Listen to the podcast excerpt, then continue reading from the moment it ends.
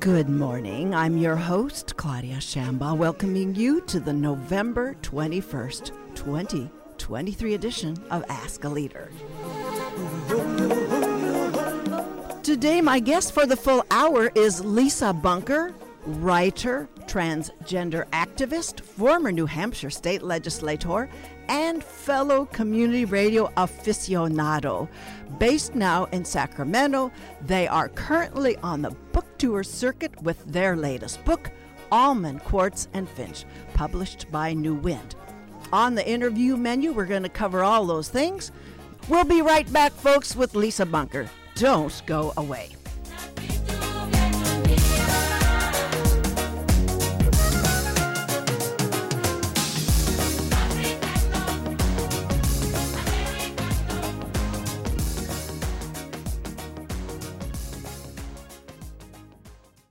Welcome back to the show. My guest for the full hour is Lisa Bunker, whose reinventions, many callings, are a testament to sharp vision and savvy execution. I had the pleasure of meeting them eight or nine years ago at a national community radio broadcast conference where they, on many levels, demonstrated their flair for managing non commercial radio, a medium good at punching above its weight. I'm, actually I've been saying that more and more about it.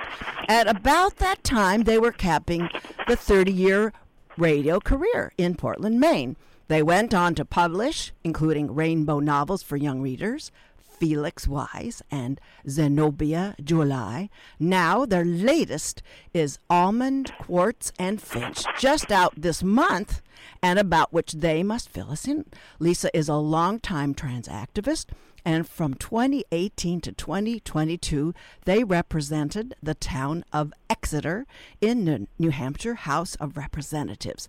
They know this country, having resided in New Mexico, LA area, Seattle, the Florida Panhandle, Maine, and New Hampshire. I kind of looked over my shoulder because those are all those places I've been, except, well, maybe not New Mexico. Sacramento, California is now home with their spouse, Dawn, an expert on anxiety in children and an author in her own right, and their th- three grown children.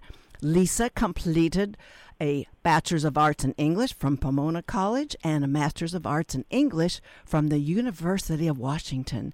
Lisa uses they them pronouns as well as three they have created and include in writing vo ven ver. I'll focus with care on the former and apologies where this boomer fails. I've failed so much and I own the failure. So uh, flaws flaws on live radio for for goodness sake.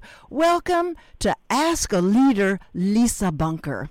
Hi Claudia, it's amazing to be with you. I'm having total community radio flashback. Okay, well that's well that's good. That's good. And I I'm the subordinate in this relationship. I don't mind saying because Lisa's just done amazing stuff and I it, at that National Community Radio Broadcast Conference, Lisa did do a live performance at the Moth Hour, and I've I've just I've just so I'm such a stan from ever ever ever since then. Well, first, Lisa, let's start with the book tour portion.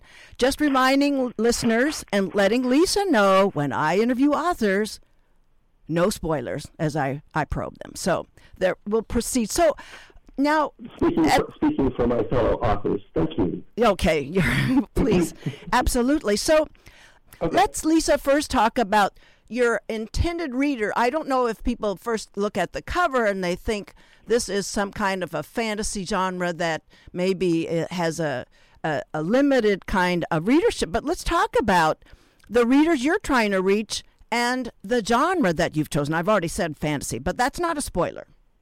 Right. Um, this is actually something of a puzzle. You know, categories for books are a puzzle. Um, I've written a story that takes place in a long ago, faraway land.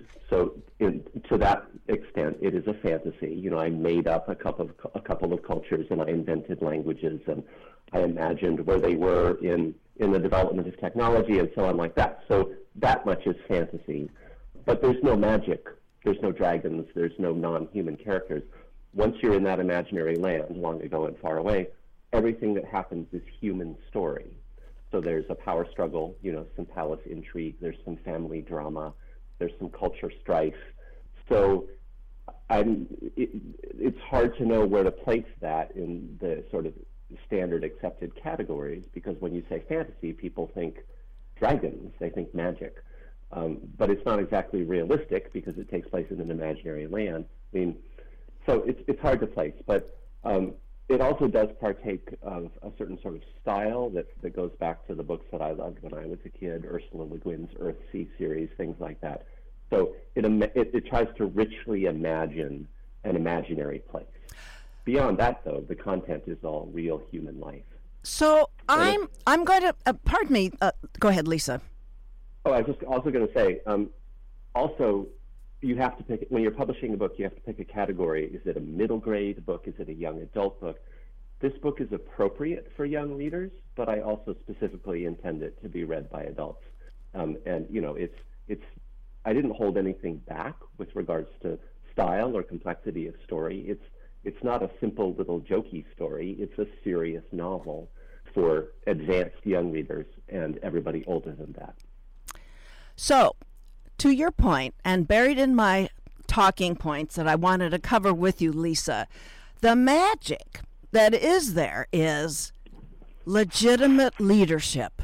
We have a sort of a, a there's a power struggle, and it's magical how leadership rises up on the individual and the sort of the the in uh, ruler's capacity and I, I thought that was utter magic and you really make sure we understand how a legitimate leader operates versus a uh, you know an imposter.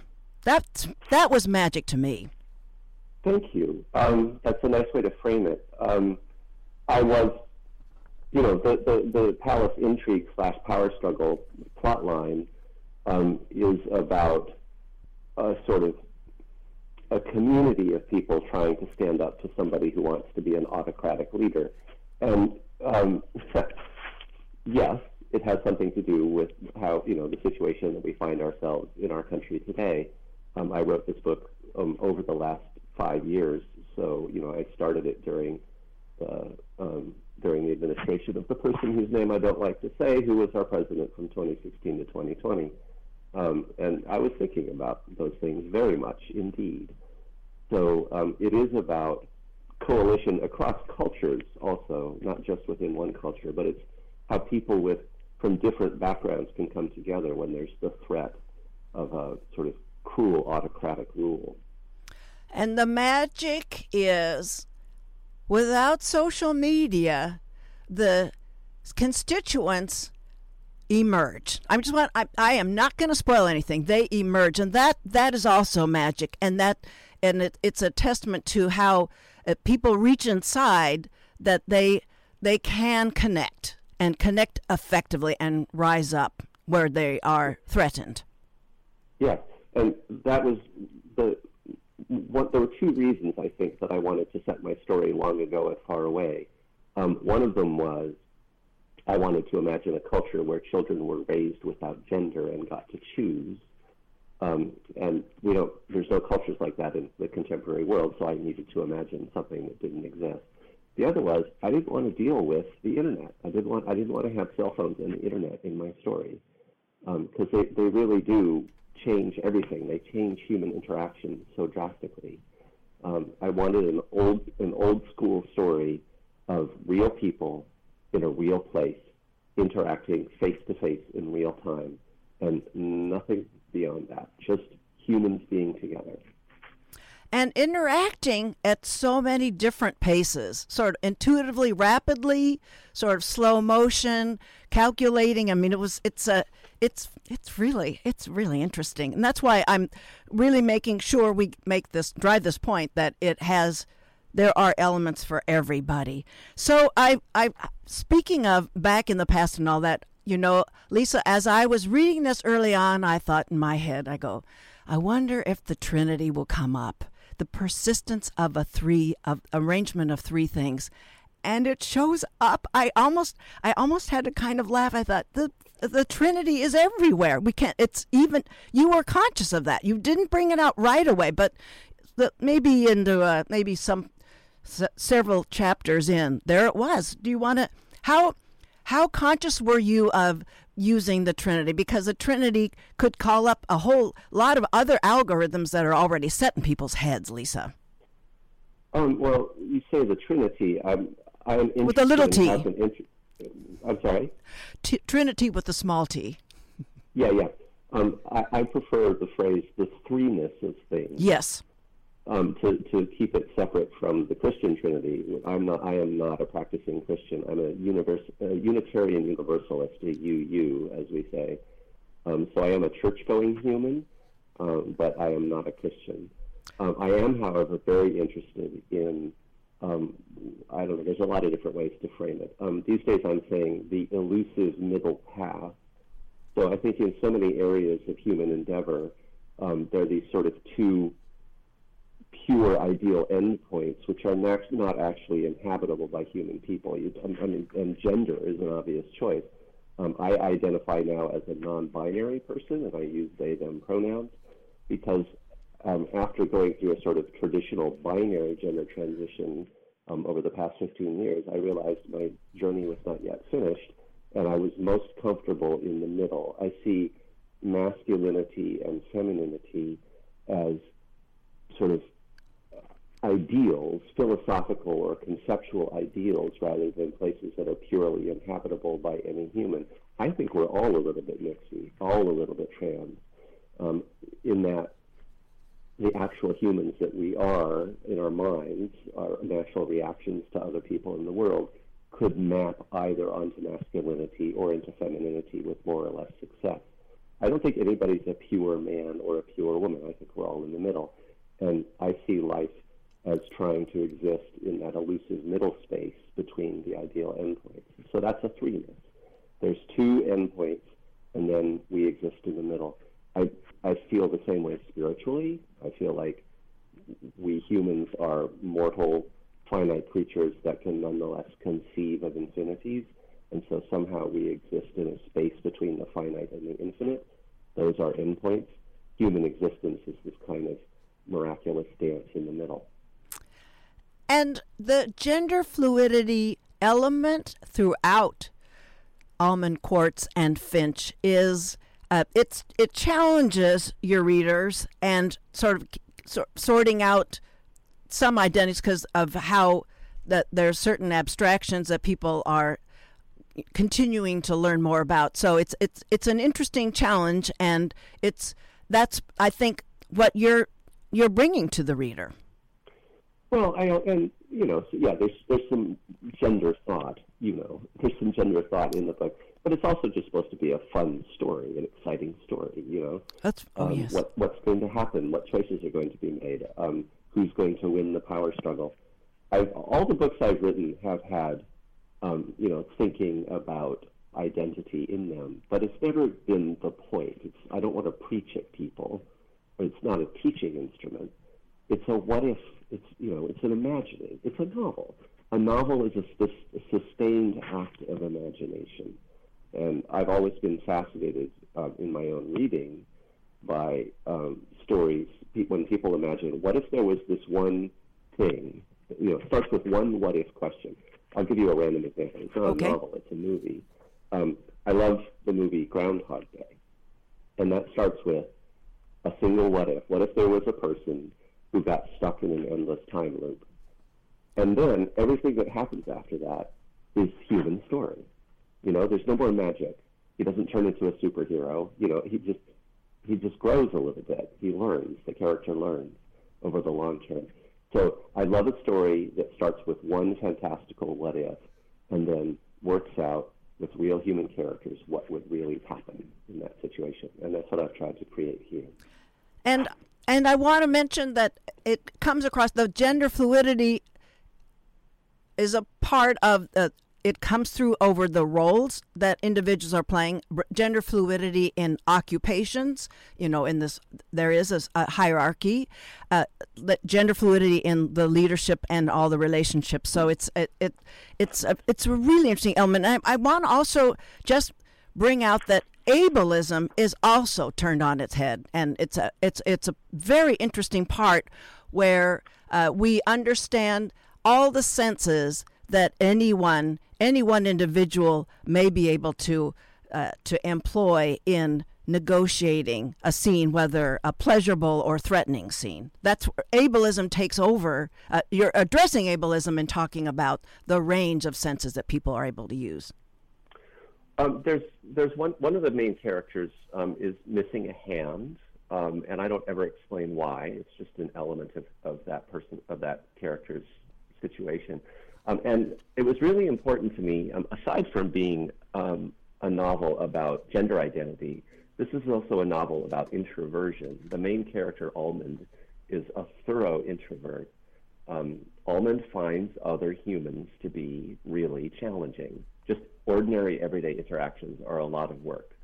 And Vo is um, easily overwhelmed. Um, Vo has sort of coping strategies for dealing with um, the presence of other humans and has to go away and be alone afterwards. Um, so I really, and that was, to, uh, that's, that's somewhat of a self portrait. Um, I was mm. a very shy and private kid when I was um, when I was little, and one of several reasons that it took me so long to figure out my gender identity and claim a truer a truer sort of gender path for myself in the world was I was too shy and I was content to be alone. I mean, I knew from birth on, or it was it was it, in retrospect, it was obvious from birth on that I made much more sense as a female person than a male person. If I had to choose one of the binary choices, girl and woman was a much more natural choice for me than boy and man. But and I tried a few times in very tentative ways early on to sort of signal that to the people around me, to my parents, to the world, and was routinely suppressed. They didn't even understand what I was saying. They just, you know, everybody was completely immersed in binary thinking, and it was it didn't make sense to to approach living as a gendered person in any other way. And I was just trying to say, can I, can I try those earrings, mommy, or something? And what I was asking was, can I please exist as a feminine person in the world? And the answer was no, of course not. You're a boy. Um, and that's all it took for shy, introverted me to just sort of shut down.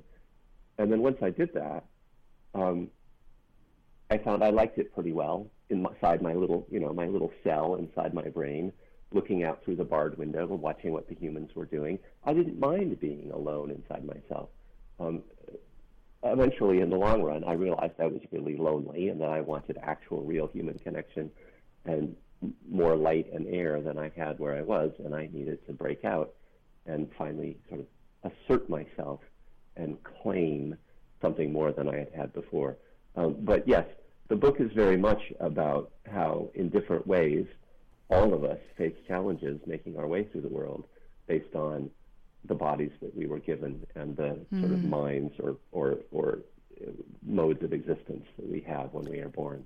Well, maybe I'll just go out on a little limb, not being your therapist, Lisa, but in, perhaps the introversion was at the beginning of teaching you to become such an amazing writer. I'm an observer to become a great writer. So that that's that's a the struggle you went through had these kinds of dividends for, for perhaps yourself and for certainly for us.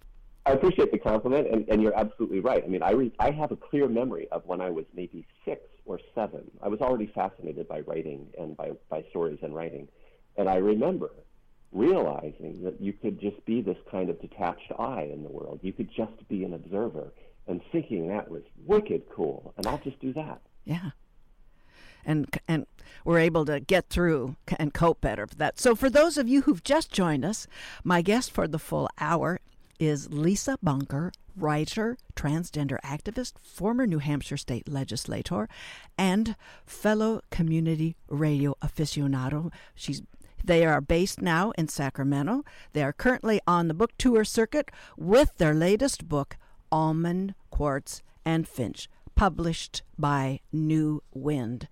Well, I want to. So you said the names were made up in the language. So I'm. If you could, if it's, I don't believe it's a spoiler. It's just sort of, sort of privileged background. Though, where, where did the names, some of the language that you developed, where did, where were you sort of coming from there?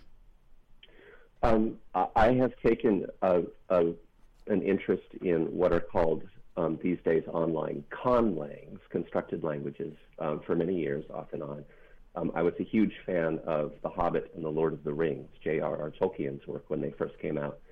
Um, and um, he invented whole languages. He was a linguist at Oxford University, and he started his world imagining with his languages. He first he was interested in Elvish, and he created Elvish. Um, I read once that he seriously considered writing The Lord of the Rings in Elvish, um, which I think is fascinating to me. You know, it's just he, he was so unconcerned with you know fame and hitting the big time as an mm-hmm. author that he um, just you know he seriously thought of just writing the book in his own private language instead. Um, I'm so glad he, he chose English. Um, it was it was better for the rest of us. Yeah. Um, yes. Exactly. In any case, I've always loved how authentic Middle Earth, Tolkien's Middle Earth, feels because of how real the languages feel. They feel real because they are real. Um, I didn't actually. I have two languages in Almond Quartz and Finch. So the main characters are um, members of a culture where children are raised without gender. But to make the sort of the story drama more interesting, I made them refugee servants in another unwelcoming culture. And each of these cultures has its own language. Um, and I didn't actually want to construct two whole languages with grammar and syntax and vocabulary. But in the conlang world, there's various tools for sort of generating languages. And so I found yes. a tool. It's, uh, the website's called zompist.com. And um, it, you can give it rules you can give it phonetic rules for altering existing languages into new languages. And so I use that. Um, and so the Nezel language um, in the book is Hungarian, oh. beyond recognition. Um, I mean, not it's not it isn't Hungarian. It's it started it started from the seed of Hungarian, and then um, I morphed it beyond recognition. Um, and the other one is Italian. So um, and then then I used this tool and came up with cool sounding words and picked the ones I liked. Um, and the original drafts had way more language in them, but various editors said only a few people are going to find this amusing. You better take some of it out. So. okay, okay, Lisa, there is a ritual that you develop in the story. It's called naming, and naming is naming uh, an identity. And I don't want to restrict it. And as I read the book, I was thinking that naming is a a choice the individual makes. It's a kind of a it's a, a certainly it's it's a private sort of reckoning, but it, it is a public ritual. And I'm wondering if bringing making this naming right, the the weight, the importance of it, the reverence toward it, if in the back, the subplot in, in your mind, Lisa, is what are we doing with gender reveals? The fetus is still hanging in the uterus, but and it's the choices. I mean, and I actually, when I had my firstborn, I did not know the gender this was back, well, way back decades ago. And I thought, you know, I don't want to know the gender because there's going to be all this projection already. And I didn't know you were going to come along with this terrific storyline about the right of naming. So were you thinking of gender reveals when you're talking about, no, no, no, no, here's where that gender situation is, is reckoned with? Yeah, you could say that. I mean, not, not just gender reveals, but um, our, our cultural fascination with the biological sex of unborn babies is the beginning of um, this sort of lifelong indoctrination that we all go through in the gender binary. From before birth, a new human is entering the world, and based on early information, we have an idea that this is a masculine human or a feminine human, and we have pink or blue, you know, powder popping out of balloons before the child is even born, and we're, we're selecting toys and clothes before the child even enters the world, we are beginning the process of, of enforcing our perception of that child's gender on that child. It starts before birth and it's relentless. It's, it's in everyday interactions. Um, we all go through them every day where our gender is um, policed and, and enforced by other people. Um, it's in the media, it's everywhere. It's pervasive. It is, it is, it is the broth we are all simmering in. And um, so I wanted to imagine. I mean, I, you know, I'm not alone. I'm not the first person, and I'm not alone to try to think about gender differently. But I wanted to imagine a culture where um, somebody came along and said, "We have absolutely got to stop doing this. We've got to raise our children completely without gender, and at a certain at a certain stage in their lives, let them choose."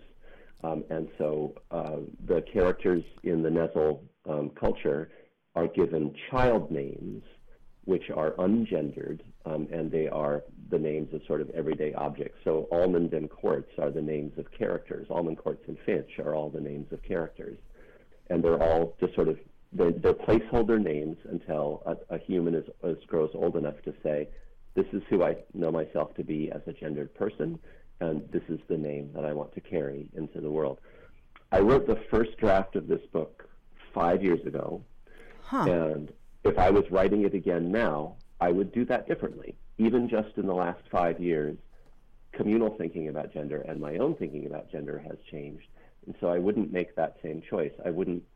I, I'm I'm less certain that one choice and you're done is the best model for how we should do gender. Um, my understanding of gender has evolved to a place where I see masculinity and femininity as social roles or as collections of social roles because there's many sort of acceptable modes of each.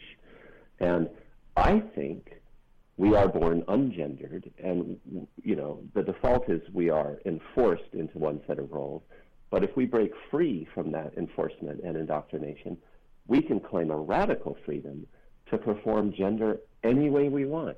We can change it as often as we want.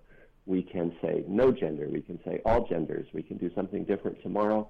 Um, it once you really look at, you sort of logically examine the idea that it's um, that gender is flexible and optional. You can really just completely break free of it. Um, for, for in my life, I was raised as um, a boy. I was taught that I needed to be a man in the world. It felt really awkward and wrong and stupid to me, but it felt like it was my only choice. I didn't know I had another choice, so I did it for 45 years. Eventually, I got so sick of feeling like I was locked up inside myself that I broke free, but I was still thinking in a binary way, and so I claimed womanhood in the world, and I did everything I could to turn myself into the conventional binary understanding of that and I just sort of pushed as hard as I could into femininity.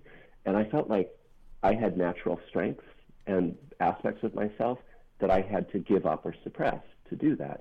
So I swung from one extreme to the other. And, it, and I had wanted to for so long that for a while that felt really, really good. It was necessary. It was, if I hadn't done it, I would have self destructed somehow. So I had to do that. But I was still stuck in binary thinking eventually, after I had lived and been accepted by the world as a woman, I realized there's parts of this I don't like very much either. Um, mm. For example, my voice. I have a very deep voice. I went through male puberty. I have a, a bass voice, and I tried unsuccessfully for many years to achieve a voice that would sound like a woman's voice on the phone, on the radio, or just meeting somebody. And I finally realized to heck with that. This is me. This is my voice. I am the human I am. This is what I sound like. Um, and I want the freedom to just talk. I don't want to have to change my voice to fit people's expectations of how I should sound based on the clothes that I'm wearing or the pronouns that I use.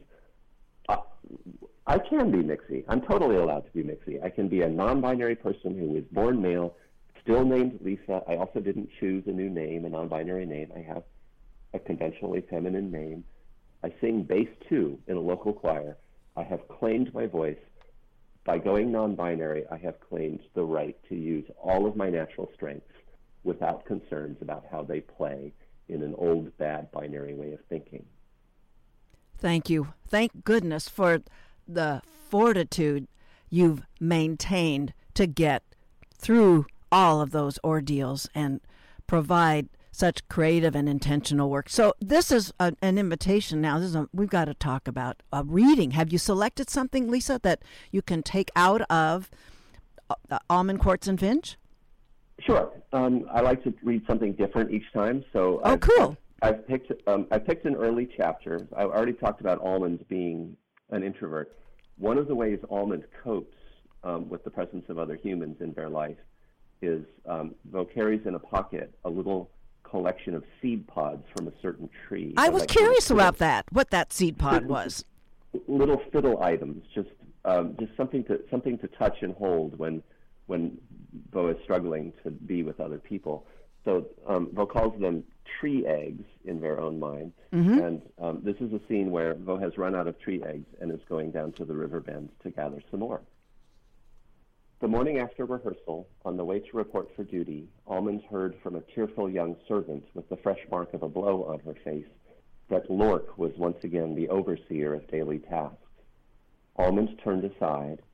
Better to risk punishment later for failing to report for duty, Vo felt, than to endure meddlesome cruelty today. Also, there was the matter of the nearly empty tree egg pocket. Vo slipped out of a minor side gate and away into the desert. A brisk walk downriver lay a bend between mounting hillsides where, even in the unrelenting heat of high summer, green rushes and a few tender trees grew along the wet sandbar borders of the water. Long-legged white wading birds could be seen there, as well as a compact little stone of a bird, stripes blue and white, that hurtled from bank to bank, pealing out a raucous call. Here could also be heard, if there was any wind at all, a sound rare and precious in that arid place, mm. the rustle of leaves whispering in air that carried the cool caress of the river's moisture. Each time Vo entered this blessed green place, Almond enacted a ceremony.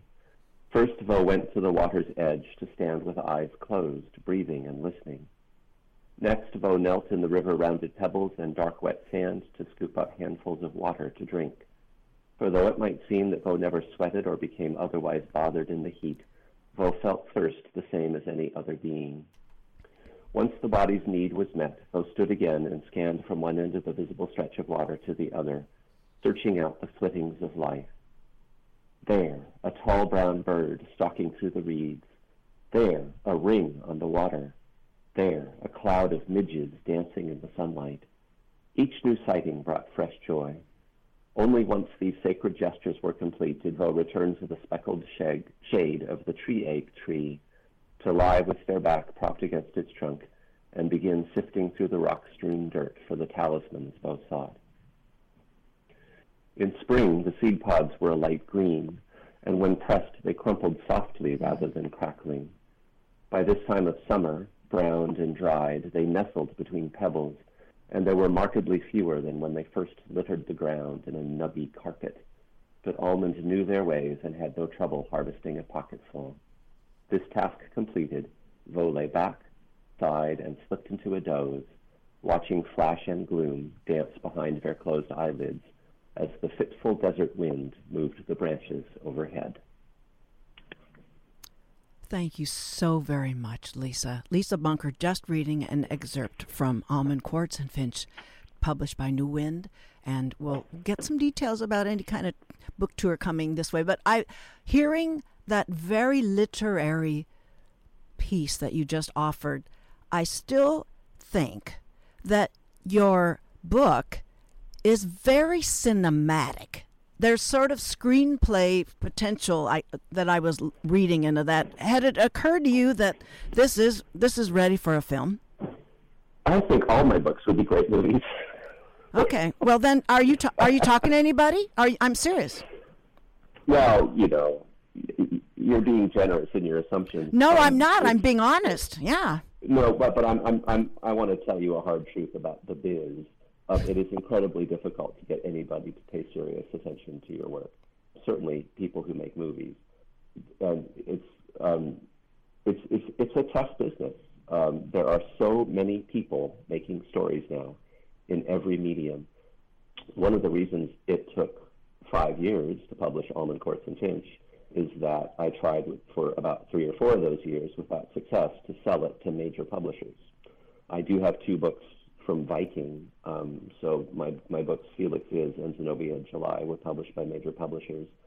And I've written a couple other books that I, I was approached to write by major publishers. So I sort of established myself, and then people came looking for me for certain projects.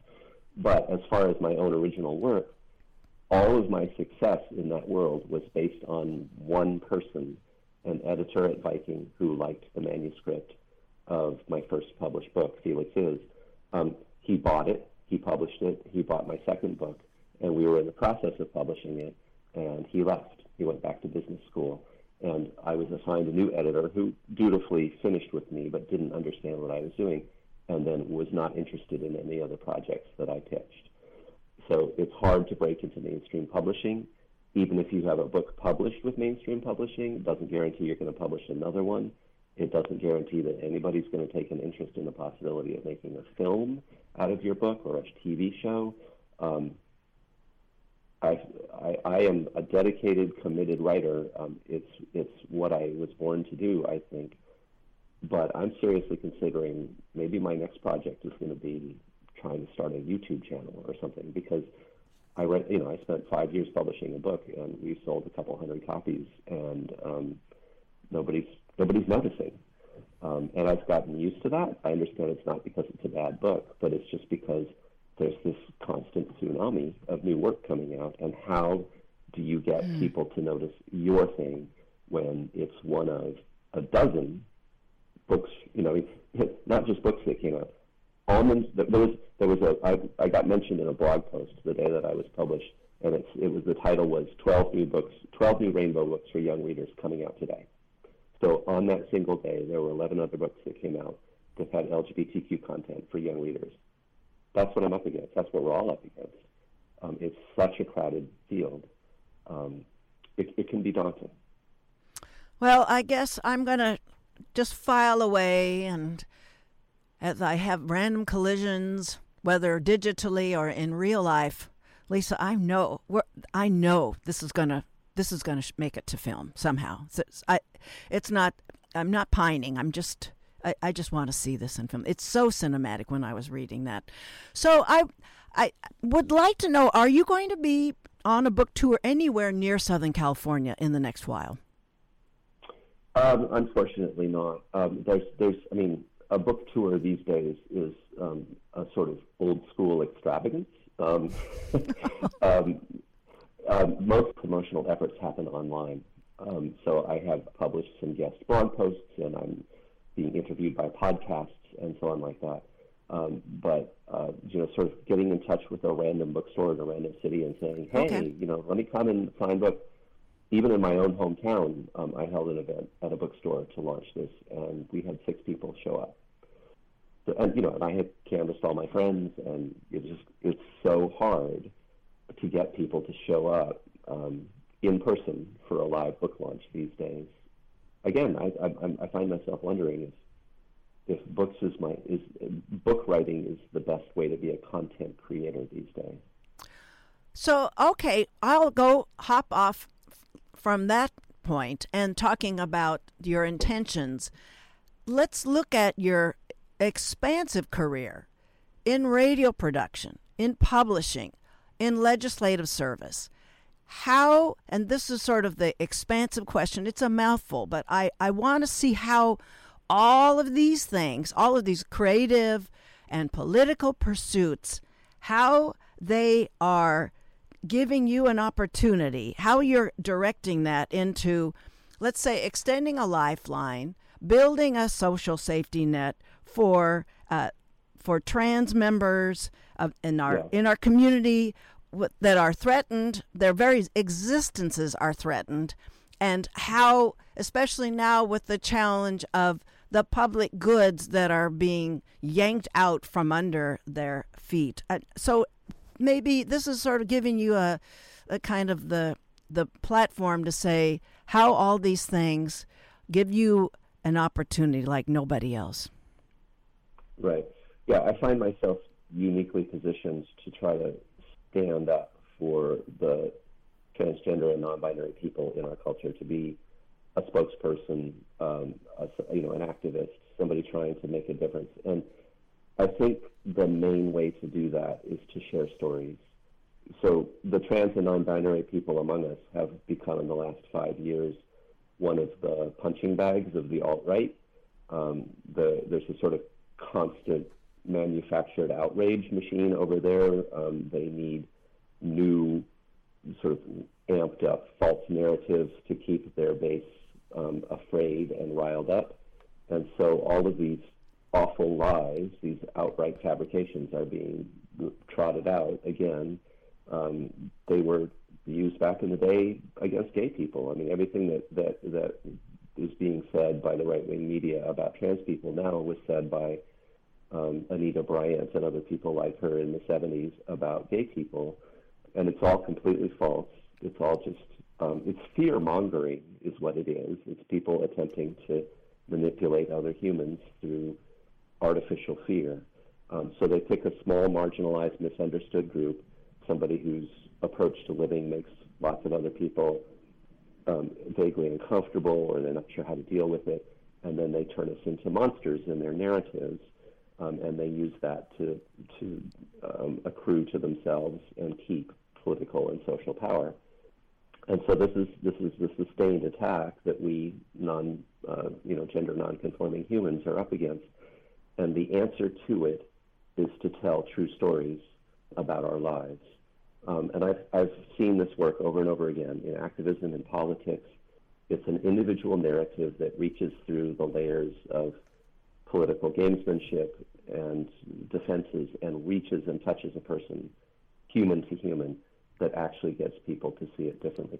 That's how we won marriage, finally, same sex marriage in our country, by telling stories and helping enough of the vast movable middle of voters who are uncomfortable but willing to listen still that they knew somebody who would be badly affected by this bill.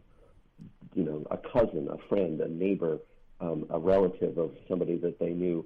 You know, you know, they, they, they have they have the right wing media telling them, you know, trans people are, are these scary monsters. But if um, the person who cuts their hair is trans and they like that person and they they sort of learn a little bit about their life, then they will realize those stories can't be true because you know Alex is really nice.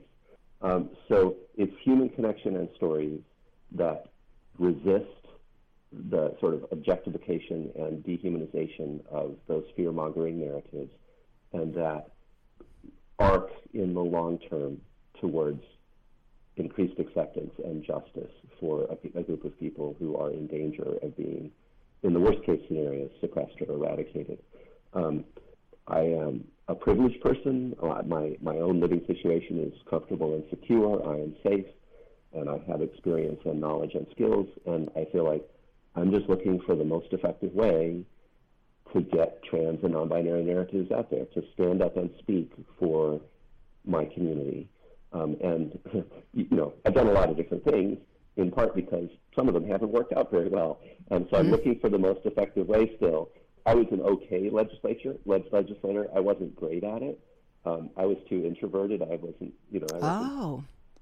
I didn't. You know, I'm, I'm proud of what I did. I, I, I think I served ably, and I was effective. And just by being there, I, I, I caused, I forced all the rest of my, the legislators who were serving alongside me to deal with the fact of transgender people in their lives. I made an important difference, but I didn't want to stay unless I could be really effective at it. And I, I paid attention to how the, the best among us were functioning.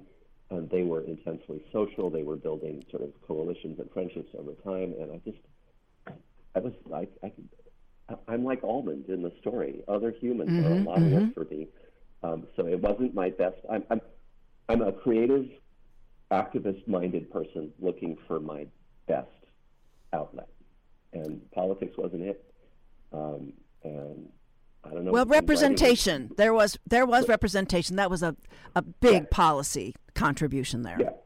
So it was a huge, and you know, and I, I I supported some bills, and I opposed some other bills. I did good work, but I didn't feel like it was the best use of my energies and time. So I'm still looking for that.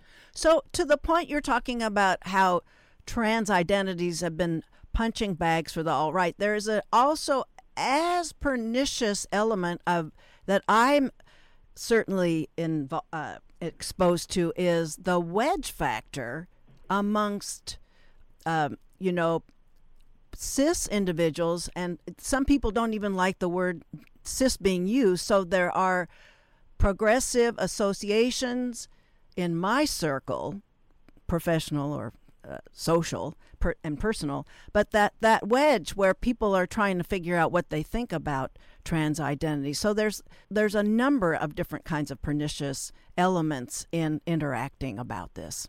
I just wanted to bring that that added there, there problem. Are. I mean, an astonishing thing has happened in the last 15 years.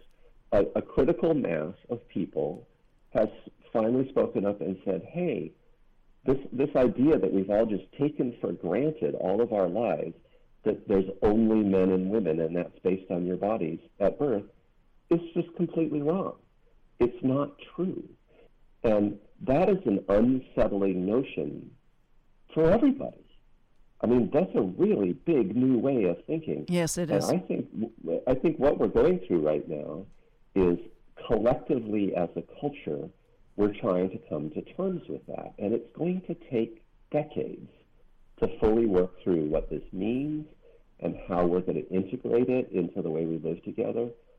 I am optimistic that in the long run, um, it's going to it's the arc is going to favor inclusion, acceptance, most people finding a way to at least be comfortable with this new, more expansive understanding of how gender works, and we can just sort of slowly settle into a new normal, um, which is different from how it was before in a good way.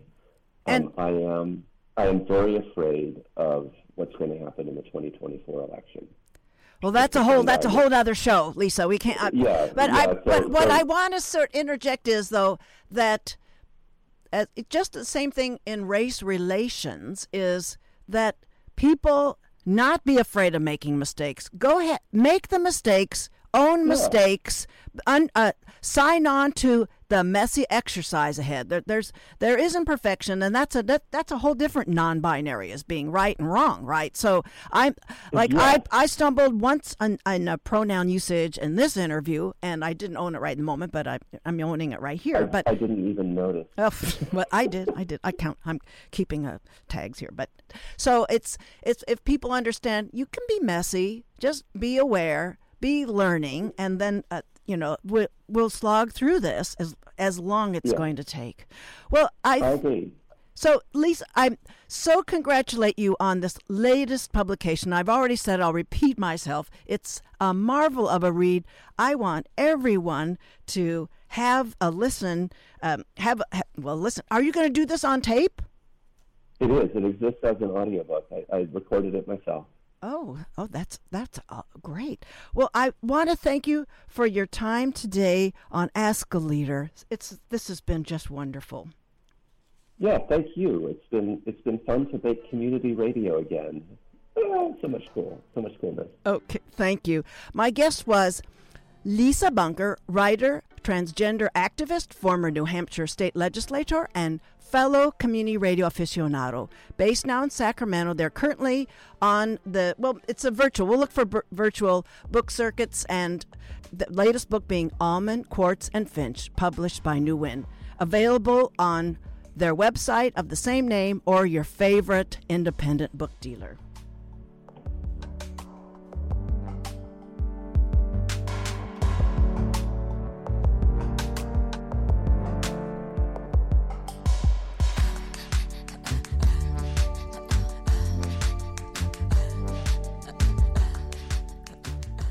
Well, we've got a minute. We can check back in with Melissa. Any any reactions in your uh, in your radio? It's kind of a radio debut. You're here. Yeah, um, I really enjoyed it. It was really enthralling to listen to, to kind of just sit and watch, you know, you do your work. Um, and coming from someone whose family's in radio and things like that, it was really interesting to see kind of the behind the scenes and that kind of thing. Um, and yeah, the book sounds really interesting. And as an avid reader, honestly, I'm going to check it out. It sounds very. We got a sale today. Okay. Yeah. Okay. Good. Good. Good. Good. All right. Well, thank you for that. Thank you for joining me. I love it when I get to be with interns. It's my catnip up right up there near the top. well, this is my wrap. Next week, my guest will be Natasha Frolova, crisis psychologist from Dnipro State University in Ukraine, who's in residence with UCI's trauma social scientist Roxane Silver. Thank you for listening, everyone. Talk with you next week. Meanwhile, have some good talks this week.